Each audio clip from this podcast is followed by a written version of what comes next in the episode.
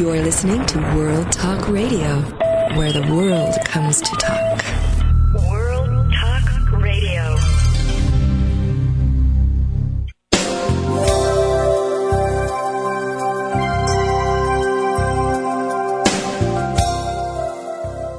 Welcome to the Sharon Kleyne Hour.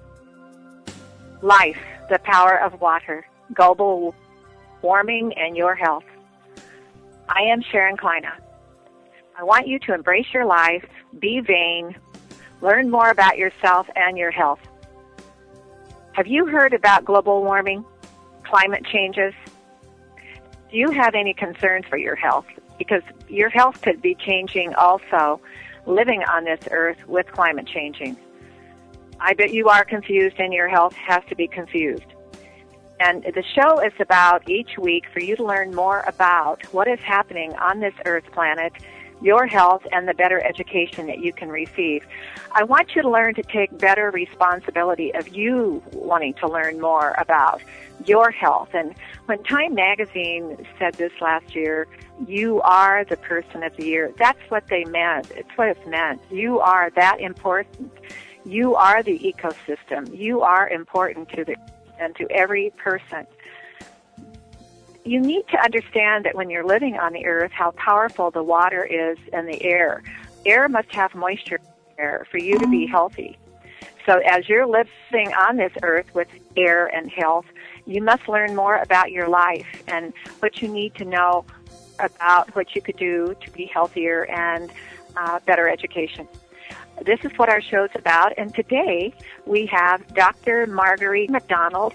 She is a cornea refractive surgeon and has been her life has been dependent on on helping all people learn more about the health of their eyes and her dedication and I believe her mission as she's getting better at learning. She has also been uh, a creator of one of the first eye surgeries, and you'll learn more about that today. Are you there with us, Marguerite? I am. Welcome to the show.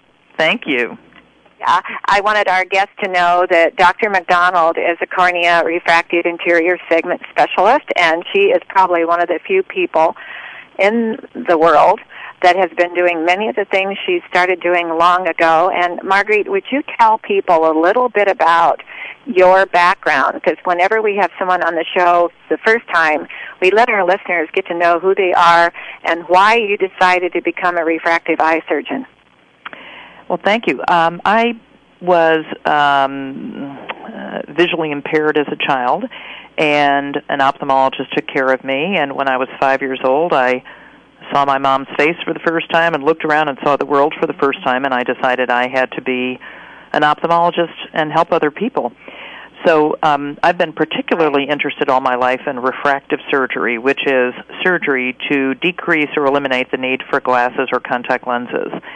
Hmm. And um, I was involved as a uh, radial keratotomy surgeon in the famous PERK study, Prospective Evaluation of Radial Keratotomy, uh, in the 80s, and I have the honor of um, having done the very first excimer laser surgery in the world in Hmm. 1987 in New Orleans. So it's the 20 year anniversary of the first laser Wow. surgery in the world to get rid of glasses.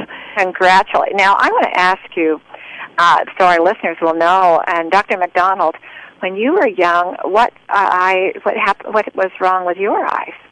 Um, I had um, extremely high myopia, extreme nearsightedness. Uh, Oh, okay. to when when ophthalmologists sit around and talk about their glasses, their own glasses prescription, and I mention mine, everybody sits in stunned silence because Wow. I'm exceed, exceedingly nearsighted, and I um, didn't realize that other people could see better. I crossed to the street listening for cars. I was five years old Oh. uh, before it was discovered, and I would, you know, I could never see all of my mother's face at once. I was so nearsighted. I could get up close and see her eye or her nose, but not her whole face. I'm until, glad I- until I got my glasses. Yeah, I'm glad we brought this up because this is something, uh, as we're going into the program today with education, is the concerns of our youth and our infants being, uh, the parents don't recognize that. Now, did your parents recognize it very, uh, how did they find out about it? Well, um, my dad was an orthopedic surgeon. My mother was a fashion model. They're educated people, but they didn't realize how badly off I was. I compensated very well. And then one day, They brought me to um, a new part of town with a new shopping mall, and there was a beautiful reflecting pool outside. It was about two acres. It was a huge pool, and uh, I didn't see it, and I ran right into it because it was covered with kind of a green scum, and it matched the color of the grass. And I ran right in, and I um, my legs were tangled under some lumber at the bottom of the the Oh. pond, and um, I was drowning. And a 12 year old dragged Joe you know, jumped in, dragged me Oh. out, and ah. did CPR. And my mother came out of the, one of the shops, and she said, "Why did you run into that lake?" And I said, "Mom, I Oh. couldn't ah. see it." And they brought me. Oh. An hour later, I, I was in a doctor's office. Okay, now let's go forward on your dedication and your mission in life. I wanted to bring up today to the audience what is the most important organ of your body? It's got to be the eyes. And Dr. McDonald, um, with what I've been in time now, about five years in research with it, I have noticed very little education about your eyes and how to take care of them. Is that? Do you think I'm right? You are absolutely right, Sharon. As a matter of fact, the, American Academy of Ophthalmology has just started what they call the EyeSmart campaign. Okay. They they did some uh, studies. They randomly selected 1,200 Americans across the United States. They did phone interviews and discovered that Americans know shockingly little about their eyes, about how to maintain good vision, they found that you know most people know a little bit now about heart disease and colon cancer and breast cancer and they know what their risk factors are and they know when they should be screened but they know nothing about their eyes. So the American Academy of Ophthalmology has just released a new guideline which is even if you have perfect distance vision without glasses even if you have no family history of eye problems everyone should see an Eye MD an ophthalmologist to get a full dilated eye exam at age 40 Mhm. now, Now, what about? Let's go back for uh, backwards a little bit. Um, in fact, I'm glad this came up today because when I got into this research, because my field is educating people about their health and and uh, what they can do about it, and that's been my world almost all of my ad- adult life. Now, you've mentioned something that I noticed, Marguerite, several years ago when I was brought in to do some research on the tear film, and I was so shocked that the school systems and parents don't walk away from the uh, a brand new with a brand new baby with anything to do about education and concerns of health about the eyes. And you can't blame the parents. It, we all ha- go by certain educational uh, materials that are available. What about a baby born? What, what does a parent do? Uh, when should they start thinking about some of the uh, watching for the eyes and the symptoms or better health? Well, some of the very best hospitals give the infants, the newborn infants, a complete eye exam by a pediatric ophthalmologist before they go home. Sometimes the parents don't even know it happened. So they should say, by the way, did my baby get an eye exam? And if mm-hmm. not, that's okay. Not every hospital does it. It's not a requirement. But if not, then as soon as the baby and the mom both feel well, they should go for a, a screening eye exam. One out of every 250 live births results in a child with a cataract. If that cataract is not detected, removed, and treated quickly, if that cataract, say, is diagnosed when they're 20 or even 12 and removed later, the eye has stopped communicating with the brain, and that eye is a functionally blind eye. It's called a lazy eye or amblyopia. So, Okay. you know, many children are born with glaucoma. Yes. Uh, there Now, are many, many said something- diseases that an infant can have, and that needs Uh-huh. to be done right away, within the first month or two of birth. Now, you just said something fascinating, and I know this is not going to be the last show we're going to do because I can see the education coming forward. It's just so unbelievably vital. You just said something about the organ of the eye communicating with the brain. Yes. Explain that to our audience. As a matter of fact, the retina of the eye, which is sort of like the film in the camera, you know, cameras are actually designed to be like the human eye, and the film in the camera of the eye is the retina. It's actually part of the brain. So part of the brain uh, comes down through the optic nerve and is in the back of our eyes. And um, you know, this is uh, a pathway, a precious pathway along the optic nerve in both directions, information going to and from the eye to the brain. And that pathway develops immediately after birth. But if there's something in the matter such that one of the two eyes is out of focus, then the brain will ignore that eye and get all its information from the other eye. So there are only a few precious weeks and months to really make uh, a diagnosis and get a complete recovery from a debilitating childhood eye disease. It can be helped a lot if it's caught later when they're one year old or two years old or three year old, three years old. But there's nothing like catching it when the child is in their infancy. Then you've got the best chance with this plastic system to mold it into a fully functional eye. Hmm Now, this is important because I know uh, listeners don't think that way because of, of the lack of education we both have mentioned today. Now, Yeah. let's say uh, the I, I've been de- describing to our listeners for quite some time on each show that the moment you were born, you left your mother's water bag and you entered in the air you breathed with no water around you. That all of a sudden the air sucks you like a, a suction cup. You've lost the moisture. You're beginning life to the day you dehydrate it to pass on. But the eyelid opens in that delivery room, and the eye is open to the rest of the world because when the eyelid is open, there's no skin over the eye. Are they finding out anything about children living in this world with the dryness and the indoor conditions of forced air heating and cooling and insulated windows and walls and all those chemistry inside indoors? Are the baby's eyes by chance being checked to be dry uh, when they're that young, or do they usually wait for the complaint of the symptoms? Usually, they uh, when they when they get a an eye exam in infancy, um, it's hard to put the baby uh, into what we call a slit lamp, where you put your chin on the rest, and the doctor looks with a um, high magnification system. Um, So basically, you get a quick look with a, a sort of a handheld magnifier. Most infants do not suffer from dry eyes, even though the environment gets ever more challenging all the time with the forced air, as you said. Some babies, though, a lot of babies are on a lot of medicines. If they have childhood asthma uh, if, or a, a host of other diseases, if they get put on cough medicine, most of the things that babies get put on during their first two, three, four years of life are very drying. They cure the problem, but the side effect is dryness. So even even children can complain occasionally and suffer from dry eyes. Though of course the incidence is huge in adults. There are over 40 million Americans suffering from clinically significant dry eyes right now. Now let's move on. We've learned a lot about our children and coming forward.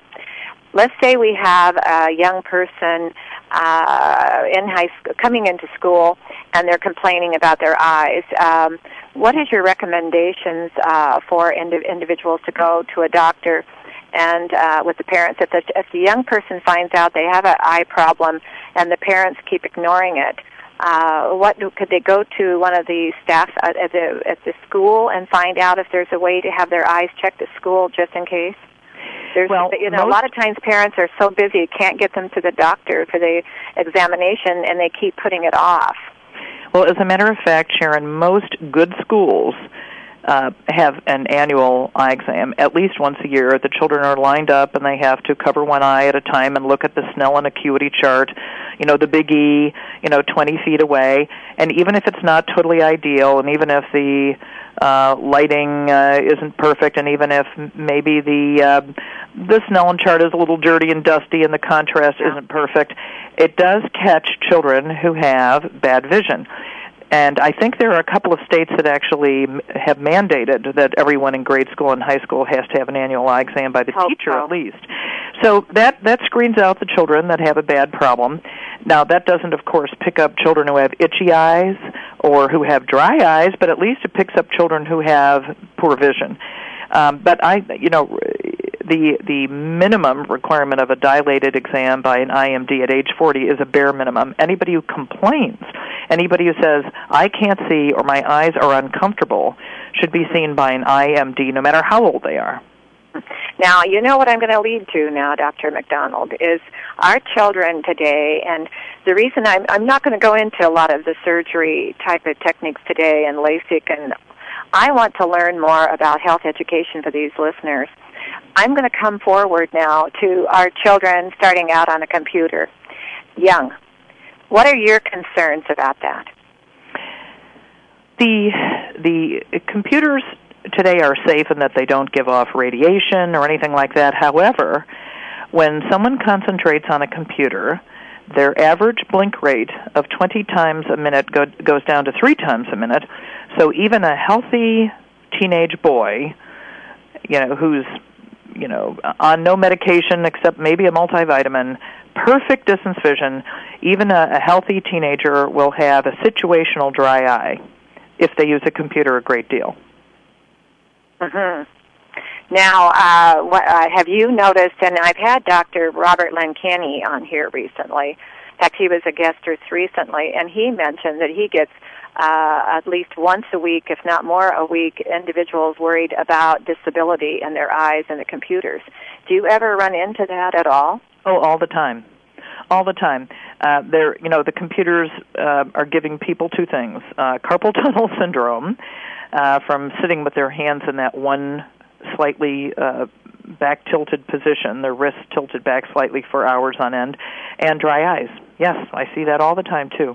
hmm And have you noticed that uh, the drowsiness and the uh, not just the typical burning, itching, and all, but the drowsiness and the blurring and uh, Yes, the blurring. and there's a, a tiny bit of mild itching. People feel compelled to rub their eyes. They, Mm-hmm. but uh, one of the hallmarks is fluctuating vision. People find themselves blinking and straining and blinking, trying to pull themselves into focus, and they're doing this because their eyes are covered with dry spots. This will be an unusual question. I know to ask, and if you can answer it, uh, mention that have you ever had any em uh, employers come to you with concerns about maybe education for uh, uh, about the eyes uh, at different lo- lo- at locations where there are a lot of people on computers? Have they? Have you had any requests for that yet? Yes, I've I've had um they're not big companies, but I've had a couple of bosses from medium-sized companies with maybe 50, 60 employees and they've had people with problems and they've called and said is there anything that, you know, we should tell our our folks about their computer use. Mm-hmm. And I, Yeah. I one of the things you can do is to try to get your computer you don't want it straight ahead of you. You want it down 15, 20 degrees so that less of your eye is open. As you look down, down, down, your eyes become slit-like. There's very little exposed cornea, so there's less eyeball to get dried out. So put your computer down below your chin or below, you know, at chest level so that there's less of your eyeball that's open. Every 45 minutes or so, take a little break. You know, get up, walk around. Um, it'll, it'll also help relax accommodation, which is when you pull yourself into focus to see a near object. That's called accommodation. That's what sort of start, starts to fail when you're in your early 40s and you start to get near blur syndrome and you start to need reading glasses. But even when you're young and healthy and you don't have a need for reading glasses yet, about every 45 minutes, get up and stretch and just look at a far distant object. And if you're really gunning it hard on a computer, every hour or two, you may want to put in some artificial tears or spray in some nature's tears and keep your eyes refreshed and, and moist. We're going to take a, a moment with our sponsor, Dr. McDonald, and we'll come back and we'll ta- talk about some of the questions we've had with people and their eyes and the computers and other occupations. We'll take a moment for our sponsor and we'll be right back.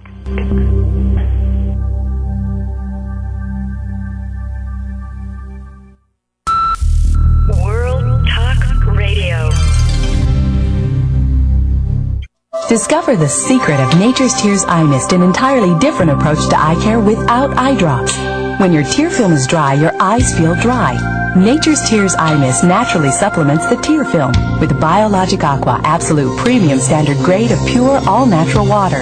Nature's Tears Eye Mist, just a mist. All natural, safe, convenient, no preservatives.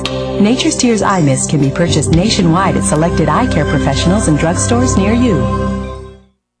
To reach a show host or guest during the live show, dial toll free in North America 866 613 1612. Or if outside the USA and Canada, dial 001 858 268 3068.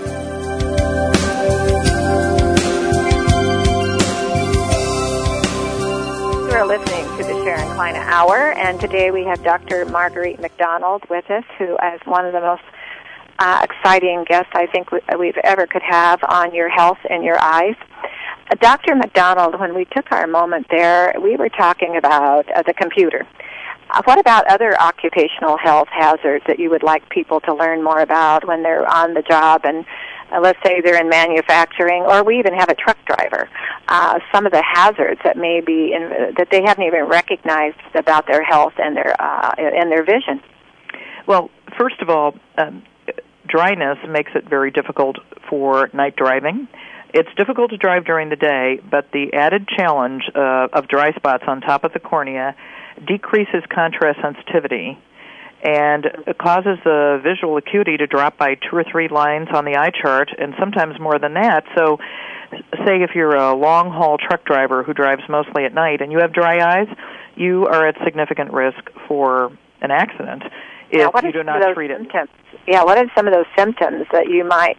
A lot of times people will think, well, I don't feel my eyes to be dry because a lot of we haven't had a lot of dry eye education. What are some of the symptoms that a that a person in occupational health would recognize? burning, uh, redness in the mirror, uh, fluctuating vision, mild itching, the um, the the feeling that you need to rub or press on your eyes.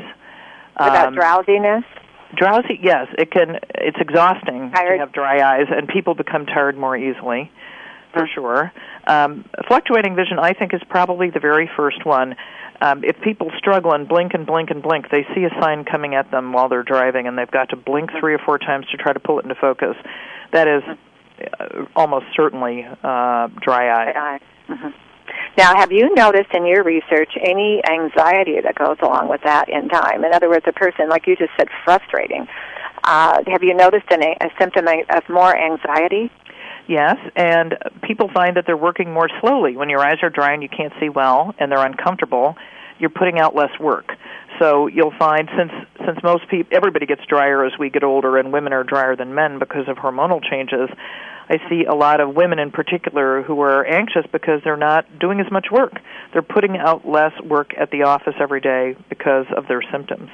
Mm-hmm. Also, there's something else. There's a paradoxical excessive tearing that occurs in very dry eye patients mid to late afternoon. Basically, their eyes they get up in the morning, their eyes are in better shape because they've been closed all night, less evaporation. So they get up and they don't feel all that bad, and then as the day goes on, they get more and more dry spots and by mid-afternoon, they actually have tiny ulcerations on the top of their eye and their eyes are injured. Their eyes are finally actually injured from the dry spots and then suddenly the emergency tears show up. So they have profuse tearing, burning, redness mid to late afternoon, and this passes after 10 minutes. And then when you tell somebody they've got dry eyes, they say, You must be wrong, doctor. My eyes tear every afternoon. Uh-huh. But- that would be confusing. yes. Mhm. And So the, the excessive tearing. tearing. Excuse me. Uh, so the excessive tearing means that your eye is just working as hard as it can, uh, the organ, to try to pu- pull moisture, hold the moisture back, but it doesn't have enough. Exactly. And finally, the eye is injured. And then when the other, see, what we want is for people to have baseline tears. We don't want them to be using their emergency tears. We want them to have a normal, baseline, uh, thick, uh, pristine tear level that will protect their eye from infection and give them better optics. Okay, now we'll get into some of the. Uh, we're learning a lot. Uh, let's go to nutrition and uh, what people consider. You know, we're into uh, in, in America and all over the world concerning ourselves about more about than ever in history about what we're eating, the type of nutrients. Are there some secrets in there about some of the certain nutrients that people should be thinking about for better health of their eyes? Yes, and of course, since most Americans don't really eat all that well and we eat on the run too many times, there are fantastic supplements out there for busy Americans. But basically, um, dark green leafy vegetables are loaded in general with uh, lutein and zeaxanthin, and these are excellent for retinal health. These are thought to protect against macular degeneration and um, also dark fruit like blueberries, blackberries. So dark leafy vegetables, dark fruit contain, contain these wonderful things, plus lots of antioxidants, which also help the retina. As far as dry eyes, it has been scientifically proven that if you use, uh, if you have a diet with lots of oil from fish that swim in cold waters, like salmon, uh, that that is very good for your lacrimal gland, and you will produce a thicker, healthier tear lake. Um, also, flaxseed oil. Uh, there is a really good supplement. Well, there are quite a few out there. The one that's most easily found in most drugstores is TheraTears Nutrition Gel Caps. Okay. Not only has it been scientifically proven to treat dry eyes very successfully, most people enjoy a 30 point drop in their cholesterol as well because all this stuff is also heart healthy. Uh-huh. So, Uh-huh. but there are many out there. BioTears is another one. It's excellent. And um, now back for a moment to the green leafy vegetables and the things that are good for your retina. If you do not have a perfect diet, and almost none of us do, you can take um, wonderful Ocuvites uh, uh, vitamins are not only multivitamins, but they have the extra uh, lutein and zeaxanthin in it. You can buy uh, at any drugstore without a prescription pills that supply your retina with all the good things, and it's right there on the label. Uh-huh. Now, is there one in particular that uh, is a multi, uh, a particular vitamin that they, it says anything on there that this is a multivitamin or nutrient for your eyes for a supplement?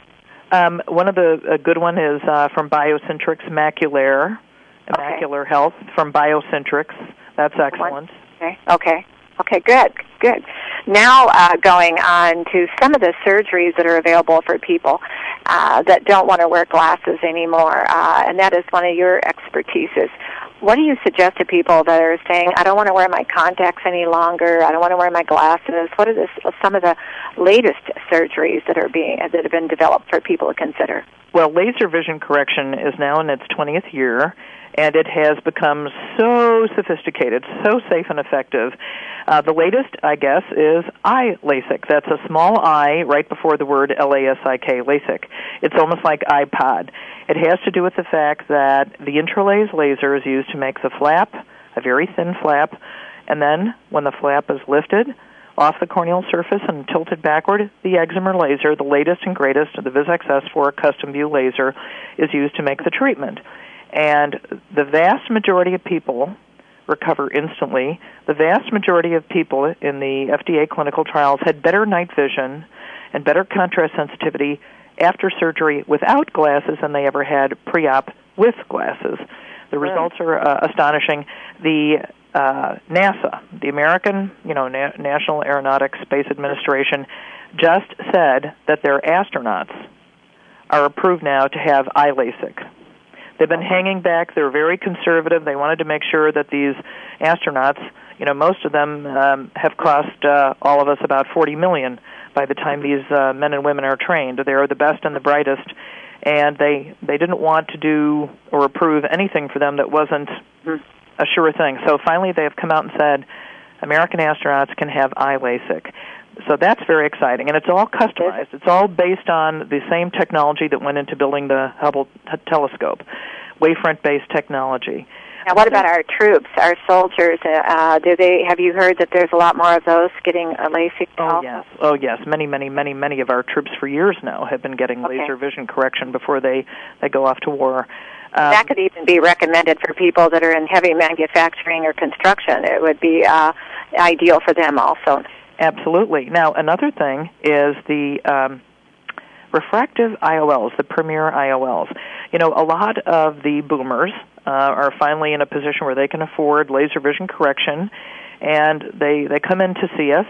And you find that they've got early cataracts. Maybe not bad enough yet that insurance would pay for their removal, but bad enough that they will be underwhelmed with the results of their laser surgery because the cataracts are there.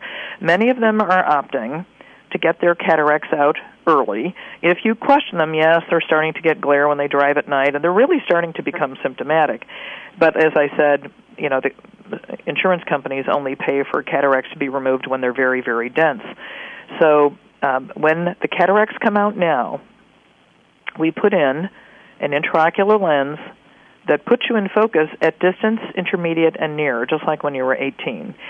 So you can see just about anywhere without your reading glasses. It decreases the need for reading glasses or distance Wow. glasses by 90%. You know, once So wonderful for manufacturing and certain kinds of labors that Oh, people, yeah, the glasses have always been in the way, and contact lenses are hard to keep clean. So this uh, sounds like an ideal. Now, is this uh, is this kind of surgery uh, covered by insurance? No, it isn't. If the Oh. cataract is really, if if the cataract is not dense enough or ripe enough, if you will, Hmm. if it doesn't quite meet insurance criteria, mm-hmm. then a lot of people are just going ahead and paying for it out of pocket uh, because yeah. even if insurance does pay for the cataract part of the procedure, um, there is a um, a separate fee that's charged for these premium intraocular lenses that put you in focus at all distances. One of the well, best ones, one of the very best ones, is called the ReZoom IOL, uh-huh. R E capital Z O O M. Mm-hmm. Mm-hmm. For our ladies of vanity and all and the squinting, uh, are there any? I know this is not your particular, but are there ocular plastic surgeons, uh, women who squint all the time and their eyes may be healthy or they have had LASIK, but they're still squinting a lot? Are there any recommendations for that because it gets a, strong, let's call them uh, crow's feet? Are there is there any secrets about that, Dr. McDonald? Well, for instance, if somebody had LASIK when they were 38 and now they're 47 and they're using reading glasses, they can have one eye touched up, they can have monovision. Monovision is extremely successful. It doesn't work at, in spectacles, but either with uh, contacts or with laser surgery, you can have one eye corrected for distance, one eye for near. It's not bad for your eyes or your brain. Uh, mm-hmm. most of the people currently running for president in both parties are using monovision to send the subliminal message that they're young and vital, but it's also a convenience thing. You're never asking your spouse to read the menu to you. You're never holding your cell phone up and, and saying, "Hey, who's calling me? Can somebody tell me who's calling?" You know, it's um, it's it's a huge convenience thing, and of course, it's a wonderful cosmetic thing as well. Yeah, that's uh, something that I, and a lot of women are thinking about, and, and men too. I shouldn't say just women. Before we say goodbye to you today, and I'd love to do this again sometime so we can get into some other things, but I notice our audience are very much into what is best for children and uh, and the growth of our children, and of course, computers are very concerning today. But you were also affected uh, in your life with what happened in New Orleans with Katrina. Um, and how how are you doing there now? You've moved away, but well, I have. Um, my husband still lives and works there. Oh, okay. I had to leave because there weren't enough people there uh, to keep my practice growing. I'm yeah. still a clinical professor at Tulane, though. I still have a house there with my husband. I fly back and forth and teach at Tulane. But now I'm an ophthalmic, um, a clinical professor of ophthalmology at NYU School of Medicine in Manhattan. And oh. I also practice with the Ophthalmic Consultants of Long Island in Lynbrook, New York. So I practice up here now, and I'm gratified that many of my New Orleans patients have come up and made a kind of a a little vacation out of it in New York, see uh-huh. a few plays, get their eyes checked by me. So it's been really nice. Wonderful, and I know you probably like mine. Uh, you probably love Manhattan. Manhattan's one of my favorite places in the world.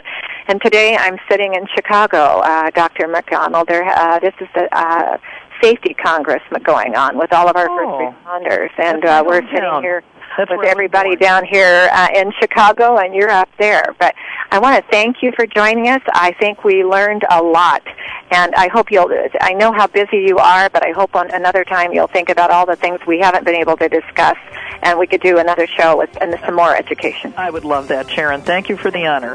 Well, thank you for being with us. You have a nice day. You too. Bye bye now. Bye. Wasn't that exciting? Learning more about your eyes if you don't have your vision, your eyes, your health of your vision, aren't you frightened? I think we should learn more about it. And that is a concern for all of us. I think we'll take a moment for our sponsor and we'll be right back with Art Bernstein about the world's deepest lakes. We'll be right back.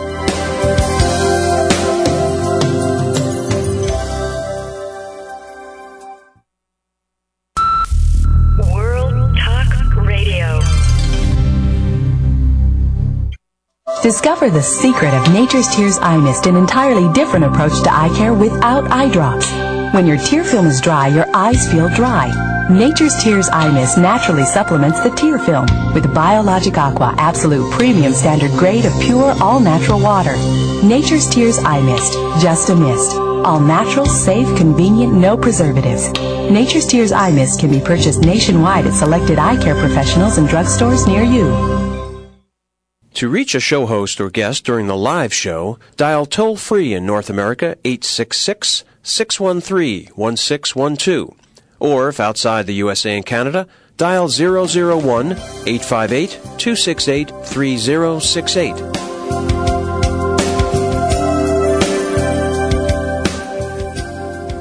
You're listening to the Sharon Kleyne Hour, The Power of Water, Your Life, Global Warming, and Your Health. And we just had Dr. Marguerite McDonald. You learned a lot about today, about uh, your health and your vision of your eyes.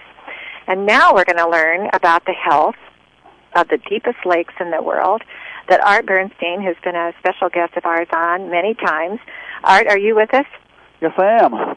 Okay, I la- a week ago or so we talked about Lake Baikal, Right. and uh, you're suggesting today, and I had thought it, how exciting it was to learn more about Lake Baikal and its fresh water, and you had some more that you thought we'd like to learn more about today about some other deeper lakes. I should Uh, say yeah, deeper, absolutely. Deep, deep freshwater lakes. Let's learn more about it. Okay, well, I have a list of the 10 deepest lakes, and Lake Baikal, of course, is the deepest. Hmm Uh, two of them are saltwater lakes. Now, Lake Baikal is uh, 12,159 feet deep, right? No, it's uh, 12,159 square miles. Square miles. Okay. Oh, and the depth. I apologize. Right, The depth it's is 50, depth is 5,000. Go ahead. Okay, the depth is 5,371 feet. Yeah, But it's the exactly. miles. But they uh, also, uh, that's down to the silt. Oh my There's another four miles Uh huh. below that before you hit the bottom of the canyon. You know, um, Art, when I was talking to Dr. McDonald about our eyes, how important our eyes and our vision, and she had mentioned where the retina uh, provides a connection to the brain. And uh, when you think about our lakes uh, and the water on the earth, looking at a vision to the rest of the world and how important they all are to uh, Earth, the planet's vision, the universe's vision, and the, Yeah. the cleanliness and protecting them at all, making sure they're they're protected. Uh, and they can't do that for themselves as easily. We have to think that way. So we have Lake Baikal in Russia. And let's start out. We've said one at one of the programs. Uh, now Russia is taking care of that lake. They've now decided to protect it. Uh, there's a very large uh, paper mill that, that dumps effluent into it. Oh, okay. It's still dumping effluent. I just can't imagine why anybody would. Uh, just, just, just Well, they haven't learned enough yet, and that's going to be a, the power of water and global health Right. And warming. Maybe They we said can. that uh, ninety percent of the fresh of the surface freshwater in Russia is in Lake Baikal, okay, and I can't Yeah. imagine polluting it. But you know, I mean, right. Uh, I, I well, guess they're working is- more towards cleaning up the uh, the paper mill than they are shutting it down. So, Mm, okay, so they are thinking about it. right. Wonderful. And now, what about your other lakes that you have on your on your list? And, and by the way, listeners, we will post these lakes, Right. uh, so you'll have them. Um, now, That what's the the second one is um, The, the second in deepest, Africa. yeah, uh, Lake Tanganyika, and right below it is Lake Nyasa. Lake Nyasa is in the same valley. hmm Um, lake Tanganyika is the second deepest lake, and Lake Nyasa is the fourth deepest lake. hmm And they're both in what's called the East African Rift Valley. hmm So there's a long, skinny uh, canyon that, that goes on for like 500 miles in East Africa, and it's got these two lakes in it. Now, are they taking good care of their water? Their la- the water, Preser- As far as I know, I, I think they are. Yeah. Uh, there's a third lake in it called Lake Albert, Mhm. but that's not one of the deepest lakes. And then right nearby is Lake uh, Lake Victoria, which is the biggest lake in Africa, which is actually very shallow. But the Great Lakes of Africa are Lake Tanganyika, Lake Nyasa, and Lake Victoria. Mhm. And now I'm going to ask you: Did you buy? And if it's this, if this is too early of a question, we can do it another show. When you were researching some of these lakes, did you notice how some of them are depleting and causing a water shortage? Do they do they provide a lot of water to different areas of where they're located, or um, are they just there freestanding? In other words, that their value to what's going on around the area of the country is it's not as vital yet. Some They're some aren't. Okay. Um, the Great Slave Lake and the Great Bear Lake, uh, these are up in the Northwest Territories, and there's not much going on there. Mhm. Um, Crater Lake is a American National Park. That's number seven. Mhm. Tahoe is terribly threatened. That's number eight. Um, Now let's let's stop and think about what what what does terribly threatened mean? What's happening? oh, there's like a half a million people living along the shore, and they have uh, boat rides. And, but they also have uh, tons and tons of laws about what you can do on the shores of uh, Lake Tahoe. Mhm. Out of all the ones on the list, I would say Lake Tahoe is by far the most developed. Okay. Now let's say they did you say they have a lot of laws? Yeah, the state of California and the state all, of all Nevada. these laws that they developed because of all the development of the uh, uh, of the housing and all the tourism and the industry around there. Uh, what is one law? Um, I don't know. Okay, so you're just aware of the fact that they've had to create yeah, they, there's develop a lot tons of of new- environmental laws Okay, and can build and how close to the water you okay. can build, and you know, Mhm. um, there's no factories dumping. You know, No, just a lot of houses and tourism. yeah, lots of sewage. I would imagine, Mhm. and they have to keep it going in the other direction. So, have you heard anything about what they're doing there as residents to protect it? Um, not really. Hmm One thing we did talk about before is the Aral Sea, in, uh, which is near the Caspian Sea. hmm The Caspian Sea is number three on the list of deepest lake. It's 3,104 feet deep. But it says 143,000 miles. Right. It's I've, the biggest a lake, It, it, a lake that is 143,000 miles Yeah, and it's a lake. 3,100 feet deep. right. It's a lake in that it has no outlet, but it's it's salt water. It's salt water. Huh. And so is number What- five. What's the influence of it from where to have it for it to be salt water? Uh, it's a it's a sink.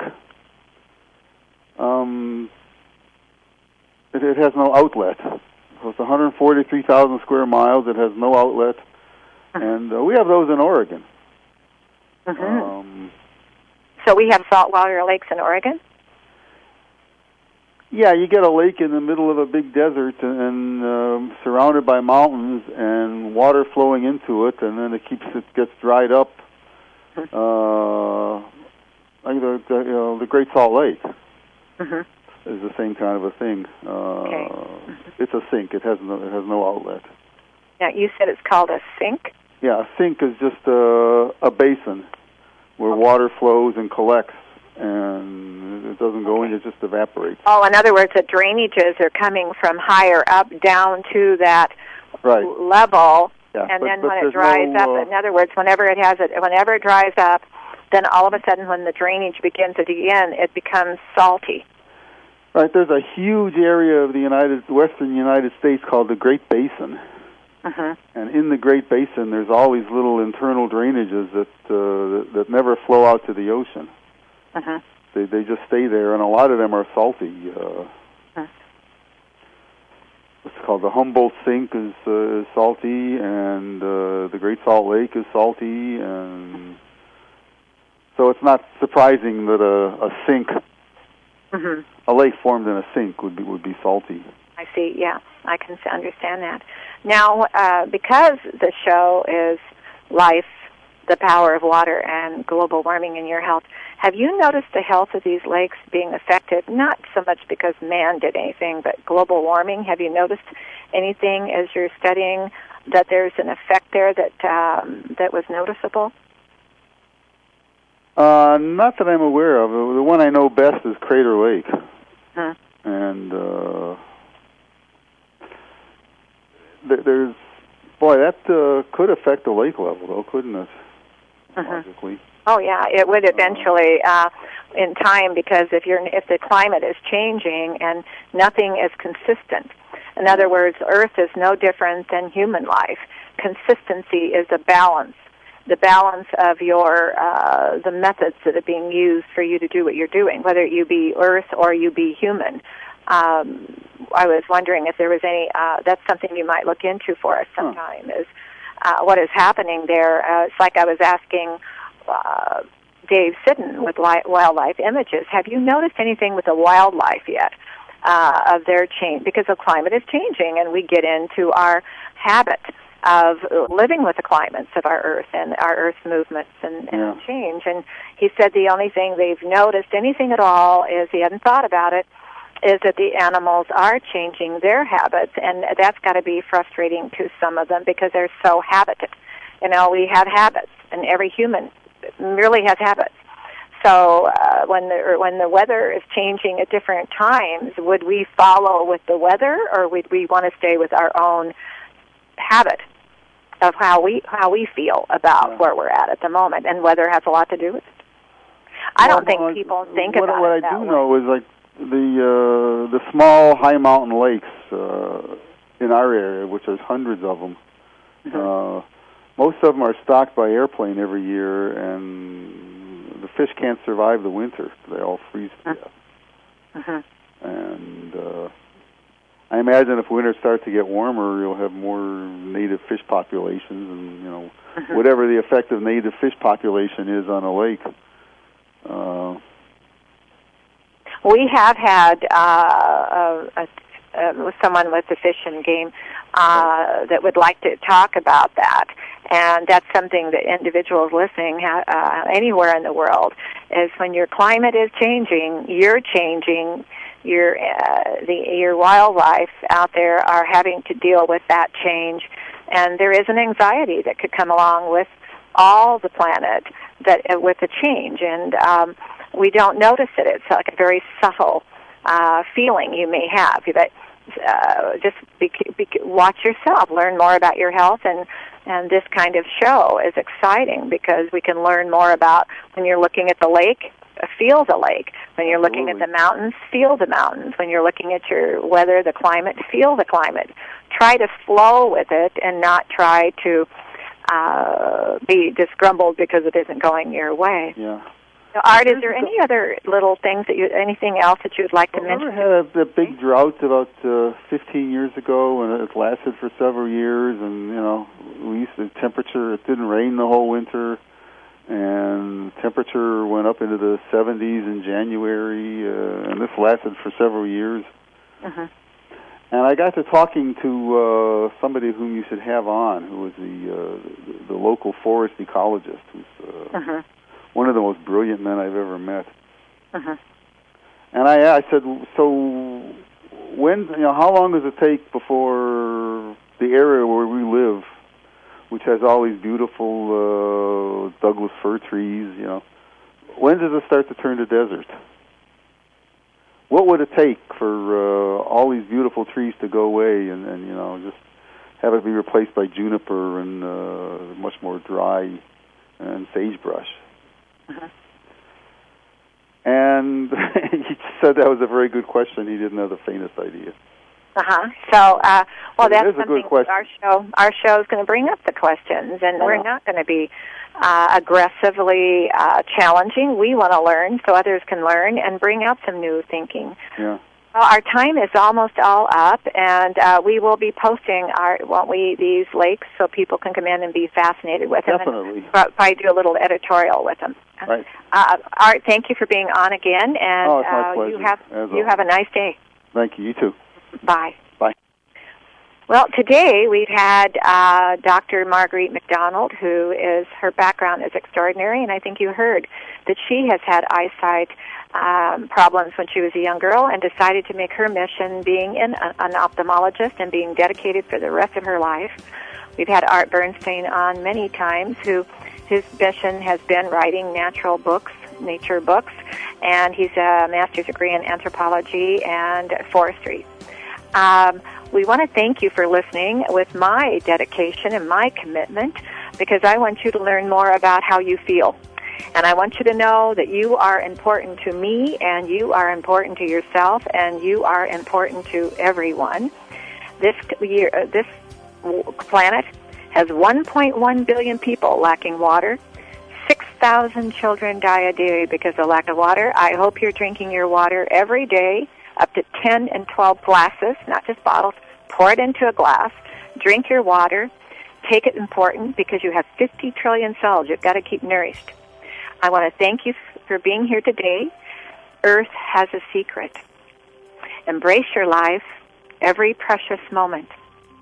Earth whispering, never say goodbye. Thank you for listening.